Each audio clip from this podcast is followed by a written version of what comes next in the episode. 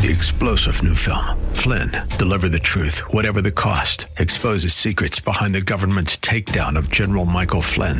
Flynn knew what the intel world had been up to. He ordered the first audit of the use of contractors. This set off alarm bells. He told the truth. He was the most dangerous person for Donald Trump to hire. They had to get rid of Flynn. Flynn, deliver the truth, whatever the cost. Available now. Watch it today. Go to salemnow.com. Salemnow.com. Well, welcome back as we head into hour three of our daily three hour tour and uh, sending you on your way home. It is a uh, delight and uh, honor to bring back to the show. Been a long time, my fault, uh, to bring back to the show David Marcus. He is a columnist and author uh, over at Fox News, of course, and uh, author of a new book as well, Charade The COVID Lies That Crushed a Nation. His piece is critical reading in Fox News at Fox News Online today, foxnews.com foxnews.com what Rashida Tlaib reveals about how the left really feels on anti Semitism. David, thank you for being with us and welcome back to the airwaves of Phoenix. Oh, thank you so much for having me. I want to issue another thank you, and I, I, don't really quite have the perfect words for it, but as uh, one of uh, one just as just as a humble member of the Jewish community, um, thank you for all that you've been saying and all that you've been writing. We can't do it alone here. We can't do it without righteous people such as yourself. And um, I've been watching the things you've been doing on Megyn Kelly's show and others. Um, just a heartfelt thank you. It means more than words can say. I, I appreciate that enormously. You know, I'm a Catholic, but my father was Jewish, as was his whole family, and so uh, this is this holds a very deep place in my heart. And um, yeah, you know, this is this is not this is not one of those both sides situations. This is really a, a clarion call uh, for all good, decent people to, to, to understand that that Hamas just can't be allowed to win here. Something tells me, you know, I notice it's on your bio over on Twitter at Bluebox or Twitter X, Twix, whatever you want to call it. Uh, uh, Blue Box Dave is your handle. I notice you've moved from you were in New York, you've moved to West Virginia. Curious question, and I'm guessing I think I'm going to be right about what I'm going to say. I'm going to guess that despite the tremendous Jewish population in New York, maybe perhaps in, in some respects because of it, there's a little bit more clar- more more moral clarity in West Virginia where you now live than there is in New York City. Is that possibly true? Yeah, no, I I, I think that it is. In fact, about two weeks ago, um, a buddy of mine here, a guy who's part of the local Tea Party, he caught wind that there was going to be at uh, Shepherdstown University a pro Palestinian protest. And I was very interested to sort of go check it out because I knew I, I, didn't, I hadn't lived here at the time, but I knew that back during the BLM and George Floyd stuff, they had had significant protests there. Right, it's West Virginia, but it's a college town, right? Mm-hmm. So th- these places run kind of lefty. Mm-hmm. So I didn't know exactly what, what to expect. I was expecting maybe 100, 200 people, something like that. Um, I didn't get a story out of it, Seth, but I'm I'm really glad I didn't because it turned out to be about 20 people. Nothing. Probably yeah. only five or six were students. Yeah. The rest of the student body was kind of quizzically looking at them like, eh, I don't think I want any part of this. Yeah. Uh, and so that was good to see. It was certainly nothing like what we saw in Boston at Harvard or in Philadelphia at Penn. It was it was very very poorly attended, which was, which was good. I, I do want to get to your column, and it kind of does get us there in a certain respect. That but the the mentioning of those that list you just did, uh, Harvard, Penn, and even Columbia University. What is it about these elite of elitists places, fairly supposedly highly educated? Why are we seeing the worst of the worst there, of all places, and with young minds? Well, because they were always the early adopters of political correctness, which those of us who are old enough know is the, the, the term we used to use for wokeness, mm-hmm. right? Yeah. Um, the elite institutions were always where this started. I went, you know, I, I attended a very prestigious prep school in Philadelphia in the early 1990s and so I was already seeing this, yeah. right? I've, I've known about this for 30 years because this, this was already, it was already poking its head there. Mm-hmm. It would take another decade before it starts to get into state colleges. It would take another five years before those state college teachers started getting into our elementary and high schools. Yep. And so over the past 30 years, this is just spread like a disease. When you know the left is very fond of saying like that, oh, there's never CRT in the schools. Right. That's just a graduate law theory. no, what it really is is a graduate teacher education theory. right? And they're right in one sense. Critical race theory isn't taught in the schools; it's implemented. Right.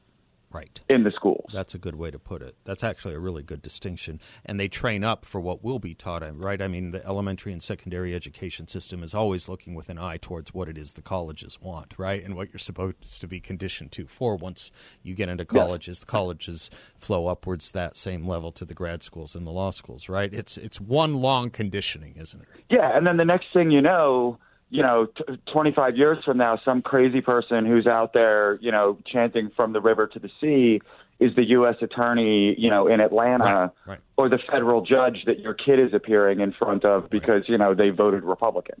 By the way, uh, so I, I, presume the federal judges and the U.S. attorneys know what "from the river to the sea" means. Do you think the college students do? I know. You know, it's a good question. I know. I, think a lot I, them, I know. I wrestle with it myself. I, I think a lot of them probably don't. Um, and I thought that Rashida Tlaib's lying Yeah. about it what was was absolutely shameful. But this isn't new. This is a common tactic of the left, right? Like Black Lives Matter was kind of the same thing where it's like it's an anodyne phrase Yeah. and like yes, of course I think Black Lives Matter. Any decent person does, right? But there's a difference between that and the Marxist organization that bilked millions and Right. millions What does Patrisse dollars out of Cullors think it means is different from what you and I think it means, right? Yes, and so I think, I, yeah, no. Do I think that most of the college students who are chanting that think that it means the erasure of the state of Israel, which it demonstrably does? Maybe half of them do. So they understand that it was actually coined by Hamas, Mm-hmm. and not only does it mean the destruction of Israel, it means if that means we have to kill a bunch of Jews, okay. So I, I don't know how many and and it's a scary thought if that's a big number, but I, I honestly don't. I don't know how you'd even determine that. But it does get us to your column. Uh, that, that at least that that very point that you rested Mm-hmm. that questions uh, that answer on what Rashida Tlaib reveals about how the left really feels on anti-Semitism. David Marcus, the author over at FoxNews.com, is where his piece appears. Let me start it this way. You know, she tries to give good use of the word anodyne of yours. She tries to give an anodyne explanation for it, nothing but an aspiration. Um, the problem is, we know that she knows better than that. Um, and then she weaponizes that, if you will, or she uses the criticism of her to kind of hide behind her own what ethnicity or nationality as an attack on that.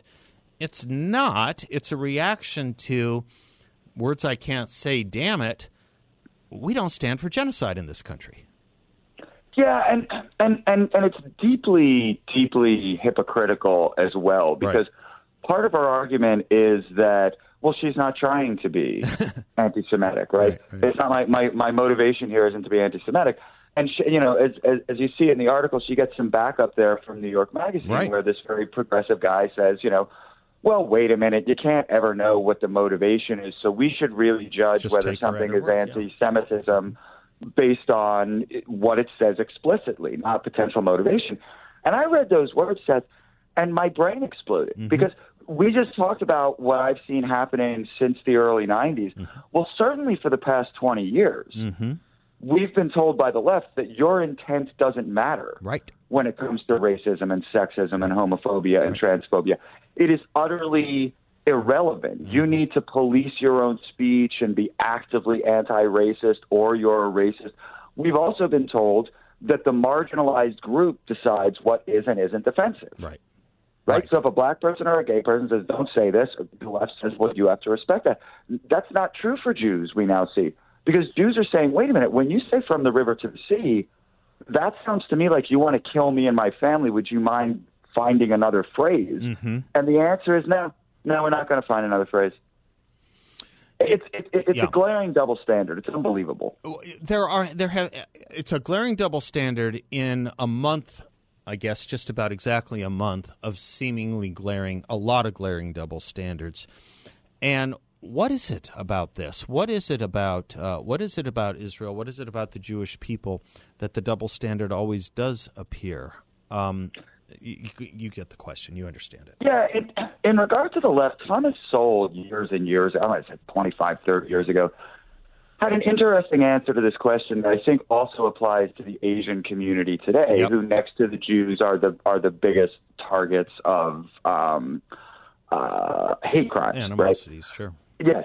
And what it has to do with is the fact that both groups, and they mirror each other in some ways, both groups are groups that came here, were treated with a lot of bigotry, um, you know, were not handed a whole lot of advantages, and yet succeeded. Yeah. Right, and for some similar reasons, in that you know, in both cultures, education was so strongly pushed um, that that. But you know, and the left says, oh, they're just they're being considered a model minority, and like, and so for Asians and Jews, similar to white people, you're allowed to knock them, Yeah. right, in a way that you're not allowed to knock other minorities. And on the left, I think that's mostly what's going on. And then there. you graft on them this additional justification and this oppressor oppressed oppressed Yes, scheme. Let me course. let me take a quick commercial break, David. If I can keep you one more segment, I'd love to pick up on that. David Marcus is our guest over at Fox News. He's a columnist and author. Charade, Charade, the COVID lies that crushed a nation is his book. He and I will be right back. Welcome back to the Seth Leibsohn Show. David Marcus is our guest. His book, Charade, The COVID Lies That Crushed a Nation, not perhaps the exact topic for today, although there's some interesting parallels, uh, of course. Uh, we're talking about his uh, most recent piece over at FoxNews.com, piece titled What, what, Shari- what Rashida Tlaib Reveals About How the Left Really Feels on Anti Semitism. We were getting into this just before the break, David. Um, why the Jews and the double standards. For that matter, you were right to raise also the Asians or the Asian American experience here, where double standards fly. We see this in particularly uh, the lawsuits uh, on affirmative action, race-based affirmative action, et cetera. We also tend to see it actually in moments of, of, of crime too. We see targeted targeted Asian American communities. I saw this in, in L.A. when I when I used to live there a long time ago. Seems there's a I don't know if we we hear oppressed and oppressor all the time now, but it does seem like that is an unarticulated justification for not only some of the double standards, but some of the Jew hatred we have been seeing, and perhaps even the attacks against Israel themselves, where the Jews and Israel itself are seen as the oppressor through this lens, you were putting your finger on it a little bit in the previous segment. At the university, this this Marxist thought where you can actually justify, you know, the Frantz Fanon stuff, the Jean Paul Sartre stuff, the Wretched of the Earth kind of. The reason the PLO is not called the Palestine Terrorist Organization is they believe there is a justifiable use of violence against anyone who is deemed an oppressor, a colonialist, an imperialist, a racist, right? There's some of that going on here, too. Oh, absolutely. Um, you know, pardon me. Um, people hear the term cultural Marxist Yeah. thrown around, right? And it's exactly what you're describing. So, you know, Marxism, starting in the in the middle of the 19th century, Marx and Engels identified oppressed and oppressor in economic terms. Right. So it was the wealthy and the bourgeoisie against the working class, the mm-hmm. wealthy and the bourgeoisie being the oppressor and the oppressed, right? And Marx was quite explicit that yes, violence is perfectly fine to to allow the working class to take over, and we saw that with the Bolsheviks, we saw that in the Russian Revolution. In the Chinese Revolution, we start to see this cultural flavor emerge. Yep. And it becomes very popular in the United States where now instead of the rich and bourgeoisie versus the working class, it is um, it is identities mm-hmm. and cultures. Mm-hmm. So it is white versus black, mm-hmm. right? It's Israeli versus Palestinian. It's the same basic dynamic that like the oppressor side always has to be wrong Right. and the oppressed side always has to be right, no matter how violent they are, no matter you know how many babies they put into ovens. Um, so, so in that way, it remains the same. But yeah, it's it's allowed in this particular case for a very uncomfortable moment on the left because there are a lot of people on the left who were comfortable with, and I don't love the term anti-white. I, I really don't. Like, um, as a white person living in the United States, I don't feel threatened. I, so, uh, you know, I, I, I hear you. Yeah. I use that term very, very carefully, but they're comfortable with that in a way that they're not comfortable with that being used against Jews. And so that's where this tension is now in the Democrat Party, where you had 22 Democrats vote to censure Tlaib. Mm-hmm. Mm-hmm. Because there's still a big base in that party that says, whoa, all right, you want to you want to say like blacks can't be racist against whites. All right, I don't care. You want to say there's no such thing as anti-Semitism. Now we got a problem. Yeah, and it is big, but it's not big enough. I would suggest. I mean, it seems to me this just shouldn't have been that hard, but it gives one a sense of how great that tug is. That tug towards the progressive or the neo-Marxist view. Uh, it seems to me.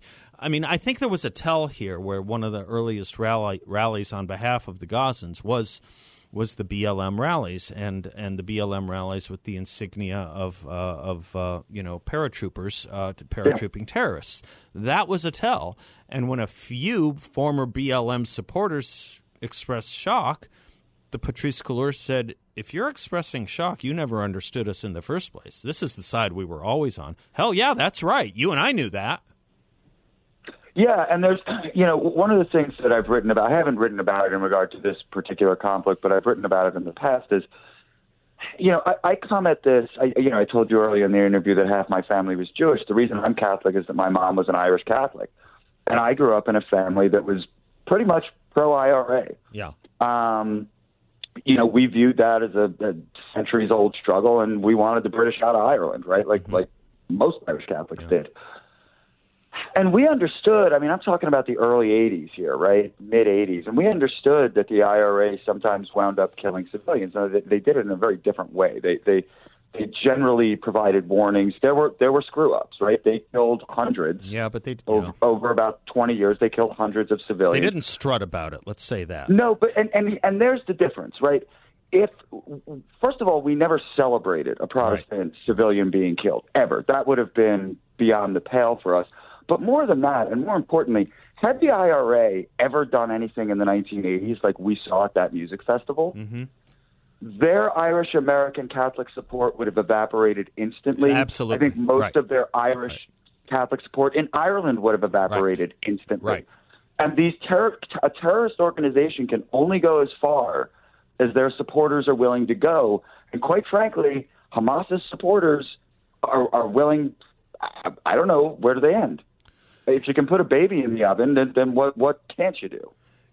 Were you shocked, by the way, by the I think enormity is the right word, by the enormity of support the Hamas the Hamas attack has gained, not just obviously in the Mid East, forget that, but here in America. Were you were you shocked by the enormity of that, or at least the callous indifference to the to the slaughter of innocents?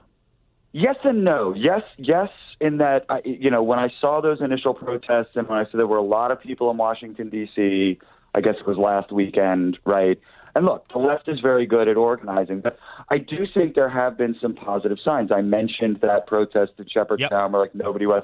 Fox News today is covering what's supposed to be a huge protest at Columbus Circle in New York, and so far it looks like 15 people are there.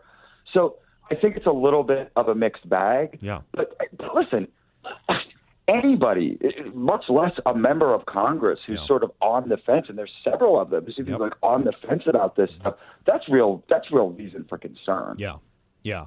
Well, David, thank you. It's Friday evening where you are. I want to thank you for your time and joining us. I want to thank you for your column and all your columns, uh, really for uh, for many years, but also in this this especially uh, poignant moment. Thank you for um, Thank you for your voice. I appreciate you for you I appreciate you having me. And, and listen, it's going to be interesting in Arizona. I'm yeah. it's going to be interesting in West Virginia too. But yep. I'm definitely keeping an eye on Arizona. All right. Well, we'll keep an eye on you and uh, hopefully uh, get you back for uh, we can, so we can open our ears to you more. David Marcus, thank you very much, sir. Bless you. Thanks, Seth. Have a great weekend. You betcha. I'm Seth, and we'll be right back. Welcome back to the Seth Leibsohn Show. That's Arlo Guthrie. That's not a. It's a young Arlo Guthrie. Do we have his? Um, do we have his uh, train song uh, "City of New Orleans" in our um, bumper? You know it. Not yet. Don't you know it? Yeah. Good morning, America. How are you? The city of New Orleans. Yeah, I'm the city. I'm the yeah. train. They call the city of New train songs. Train songs. We love train songs. There are a lot of good train. Songs. They're songs. all good. The Gambler is a train song. It takes place on a train. It takes yes. place. It's a train song. Yes. Yeah. We once years ago threatened to do a train song music day, and it never happened. Chattanooga Choo Choo, the Atchison, Topeka, and the Santa Fe. How about the wreck The of the Freedom old, Train. wreck of the old '97? The old 97, yeah. That's a great one. I once, yeah, okay. Um, uh, it's hard to follow up. Um, it's tough to follow up with David. He's he's very good. He's he's an he's an interesting commentator and writer. His background is in theater, actually. David, that would be of appeal to you. You may want to research him a little bit. He used to do big theater productions. So did I at one point. Yeah, yeah, yeah, that's funny. Yeah, you, and and um, it's interesting. He moved from um, the entertainment arts, I suppose one might say, to the arts of politics, the political arts, and um, or at least the political craft. And you know, he's a regular writer and commentator. He's on a lot of podcasts. I've seen him lately a lot on the Megyn Kelly show.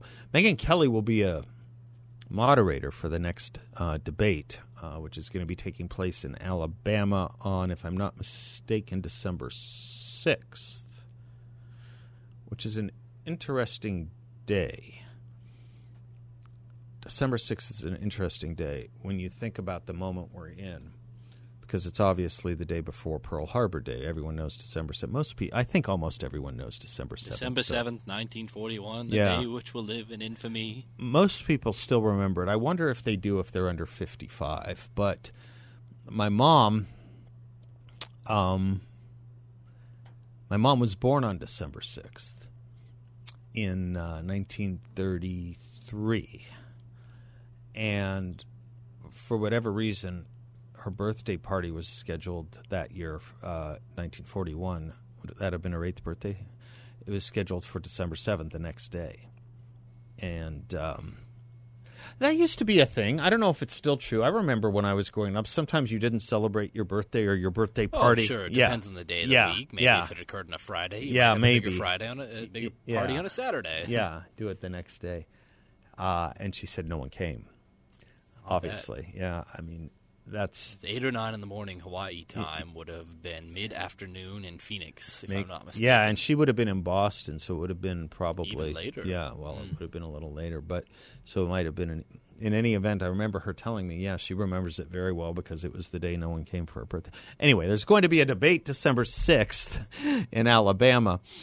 And I was thinking about the last debate in context of the next one, and I was thinking about the arts of politics and the uses of politics. Interesting, you wouldn't necessarily have known this, but it was the of the three debates it was that the presidents have gone through. It's the um, it was the it, it was the least viewed. Uh, there was a steady decline of viewership from the first debate to the second, and indeed, uh, the debate that took place uh, uh, two nights ago was uh, received just under five million views, and it was trounced by uh, Country Music Awards, the CMA Awards, which received almost 7.6 million views. Out of curiosity, Yes, sir. are there any viewership uh, counts, or I don't know if they still keep those for the live viewings of President Trump's uh, simulcast speech? I didn't see it, I didn't see it either. We and I don't know that it was covered by any. I don't think it was covered by any cable. I don't think it would have been. Right? It might have been on one of the. It, it was probably on Truth Social or his mm-hmm. platform, I guess. I'd just be interested to see those viewership ratings. You know? and that and of course it's really hard to know because the way they eye, they count eyeballs it can be just for a few moments but i was thinking about that contrast where more viewers tuned in to see the cma the country music awards than did the presidential debate and i think there's something both healthy and unhealthy about it i was just kind of thinking about it i hear the music so this was a short segment we'll come back let's talk about that when we come back. I'm Seth Leibsohn, 602 508 0960. We'll be right back. Welcome back. There's the old 97. So we went out, those lyrics were a little hardcore on the lyrics we went out with, but it was from the train song, The Wreck of the Old 97, which is about a true story. Do you know that? no, I didn't. Yeah, yeah, yeah, yeah. It's about a uh, a real uh, train wreck. You, you, you, in fact, you heard the lyrics there. Orders, Monroe, Virginia. Steve, you're way behind time. That was the name of the conductor who wrecked the old 97, uh, Steven something or other, Steve something or other. And he wrecked it because he was going so fast trying to make up time. That was the orders. You're way behind time. He was trying to make up time, and he wrecked the old 97, which is, uh, I, I, I think it was a record breaking train crash. but, um, I suppose that's what country music used to sound like, actually, now that I was thinking about the CMA Awards. That is what country music used to sound like. It sounds a little bit different now. But this notion that the CMA Awards received so many more viewers, millions more viewers than did the GOP debate, can have a lot of explanations. I mean, one obvious and basic explanation is that the GOP debates may not be that meaningful because – the person who's most likely, uh, by a preponderance of the evidence, if not beyond almost anything like a reasonable doubt, was not on the debate stage. And so the question is, why would I tune in to a to a to a debate about nothing in a certain sense? In a certain sense, of course, one never knows. But you think about all we're going through, and occasionally you'll get people on this show, you'll hear callers on this show, you hear it editorialists, books. There's even movements questioning. And every 10 years or so, someone comes out with a book on directed towards conservatives to kind of maybe recede from politics a little bit, focus more on your life, focus more on your culture, focus more on your life, focus more on the culture. And country music is perhaps a benchmark of so many important cultural things. You think about what the songs are about. Really, more over the last 40 and 50 years, they're about the kind of most important things in life. They're about family, they're about love, they're about marriage, they're about relationships, they're about breakups of relationships, they're about breaks up of marriages. Uh, you also hear an awful lot about other things that are deeply impactful to life. Like there's a lot about drug use and a lot about alcoholism in country music. It's really the whole warp and woof of all the cultural stressors and stresses we go through. And maybe it's good that more people are tuning in to watch country musicians talk about their songs and sing them. That's what's wonderful about these award shows, right? Is they sing them. And there is this notion that C.S. Lewis has that we think too much, perhaps, about politics. Um, his line is A sick society must think much about politics as a sick man must think much about digestion. To ignore the subject may be fatal cowardice for one as for the other. But if either comes to regard it as the natural food of the mind, if either forgets that we think of such things only in order to be able to think of something else, of other things, then what was undertaken for the sake of health has become itself a new and deadly disease. That's C.S. Lewis.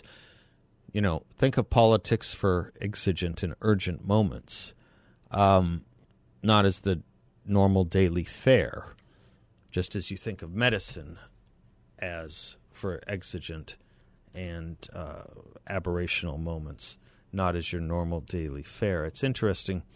You think about the overuse of medicine, um, particularly when we're talking about, you know, narcotics or prescription opioids. Uh, they have their use, they have their purpose, right? But it is their overuse, their illegal use, their misuse that is the sign of something extremely unhealthy, more unhealthy indeed than what they were used for in the first place, what they were prescribed for in the first place.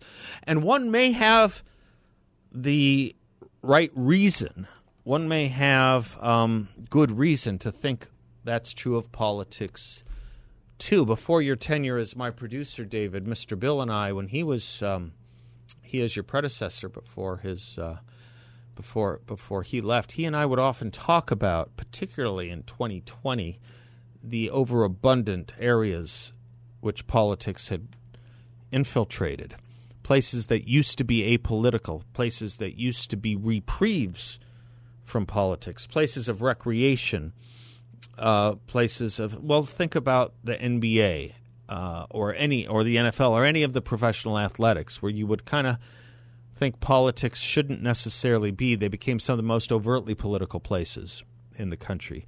There was no, in other words, safe space from politics.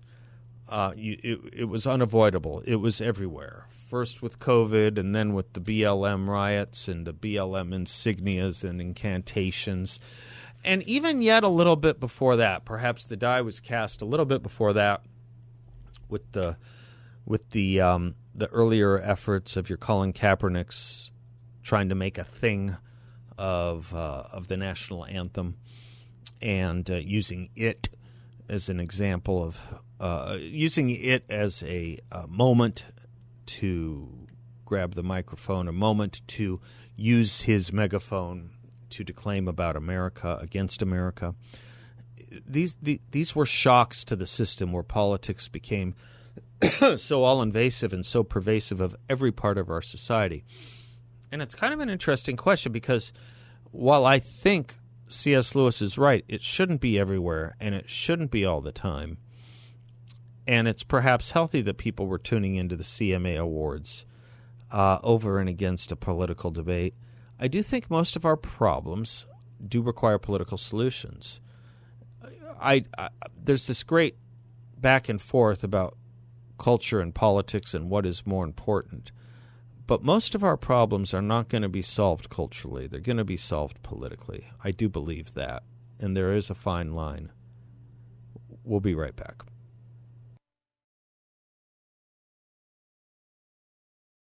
Do you trust this economy? Uh, how about a secure investment that actually helps people? YRefy has that. You can earn up to a 10.25% fixed rate of return with YRefy, and it's not correlated to the stock market or the Federal Reserve you're in control. You can turn your income on or off. You can compound it whatever you like, and there are absolutely no fees. You can have peace of mind. There's no attack on principle if you ever need your money back. And you'll get your monthly statement. No surprises. It's a secure collateralized portfolio. It may be a better option for you than where you have your money now. Just check them out at investyrefy.com. That's invest, the letter Y, then Y refy.com, or give them a call at 888 Y Refi 24. That's 888 Y Refi 24.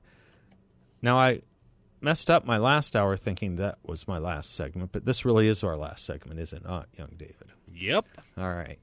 I saved you from the brink. Yeah, yeah, yeah. Pulled you back from the ledge. With all the semaphores and the flailings of arms. yes. Yeah. Anyway, uh, it's been a long week, so hopefully listen, do have, I do want to wish everyone a meaningful Veterans Day. Just to tie a bow on that last point um, that I was making about politics and culture, um, it is a fine line. You don't want to overdo politics. I don't know about you, David. Is it true when you go to a reception or a party or at a gathering or whatever? Do you bring up politics? I never do. No, but politics are already sitting in the room. Yeah. The sheer openness that Yeah. certain people Right. feel able to talk about hot button issues Yeah. like abortion, Yeah. sexuality, and uh, well, now it's war. Hey, question for you on that. Are the people who are talking about it in the room or who bring it up first, are they typically liberals or conservatives? Typically liberals. Yeah, Mhm. that's right. That's That's right. is. Yeah, because they think everything is political all the time.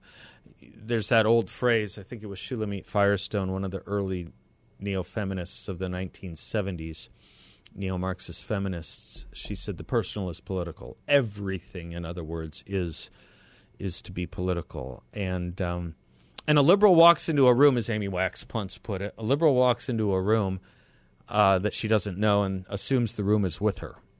You know, believes in what she believes. A conservative walks into a room he or she doesn't know, and they assume the room is against them. And Gosh, that's- to have had such confidence. yeah, right? Yeah, to have had such confidence. Any event, I have never, and I'll get emails on this, I have never agreed that politics is downstream from culture. I don't believe that. I do think you have to change the culture, but I think politics has an inordinate impact on it. An inordinate impact on it. And if you think I'm wrong, just look about look about yourselves when you think about Roe and Dobbs and the culture we live in today. All right, listen. God bless you all, folks. It's been a great week. It's been a long week. I hope you have a restful weekend, good holiday. Until Monday, for Mr. Bill, for David Dahl, for Miss Terry, I'm Seth Leibsohn. God bless and class dismissed. Three star general Michael J. Flynn, head of the Pentagon Intelligence Agency, knew all the government's dirty secrets. He was one of the most respected generals in the military. Flynn knew what the intel world had been up to. He understood its funding. He ordered the first audit of the use of contractors. This set off alarm bells. The explosive new documentary, Flynn, Deliver the Truth, Whatever the Cost, uncovers the facts behind this scandal. Flynn told the truth. He was the most dangerous person for Donald Trump to hire. I find out the worst enemy that I'm going to face in my life is right here in America. They took my assessment and they wanted me to change it. And I was like, I'm not changing it. They had to get rid of Flynn.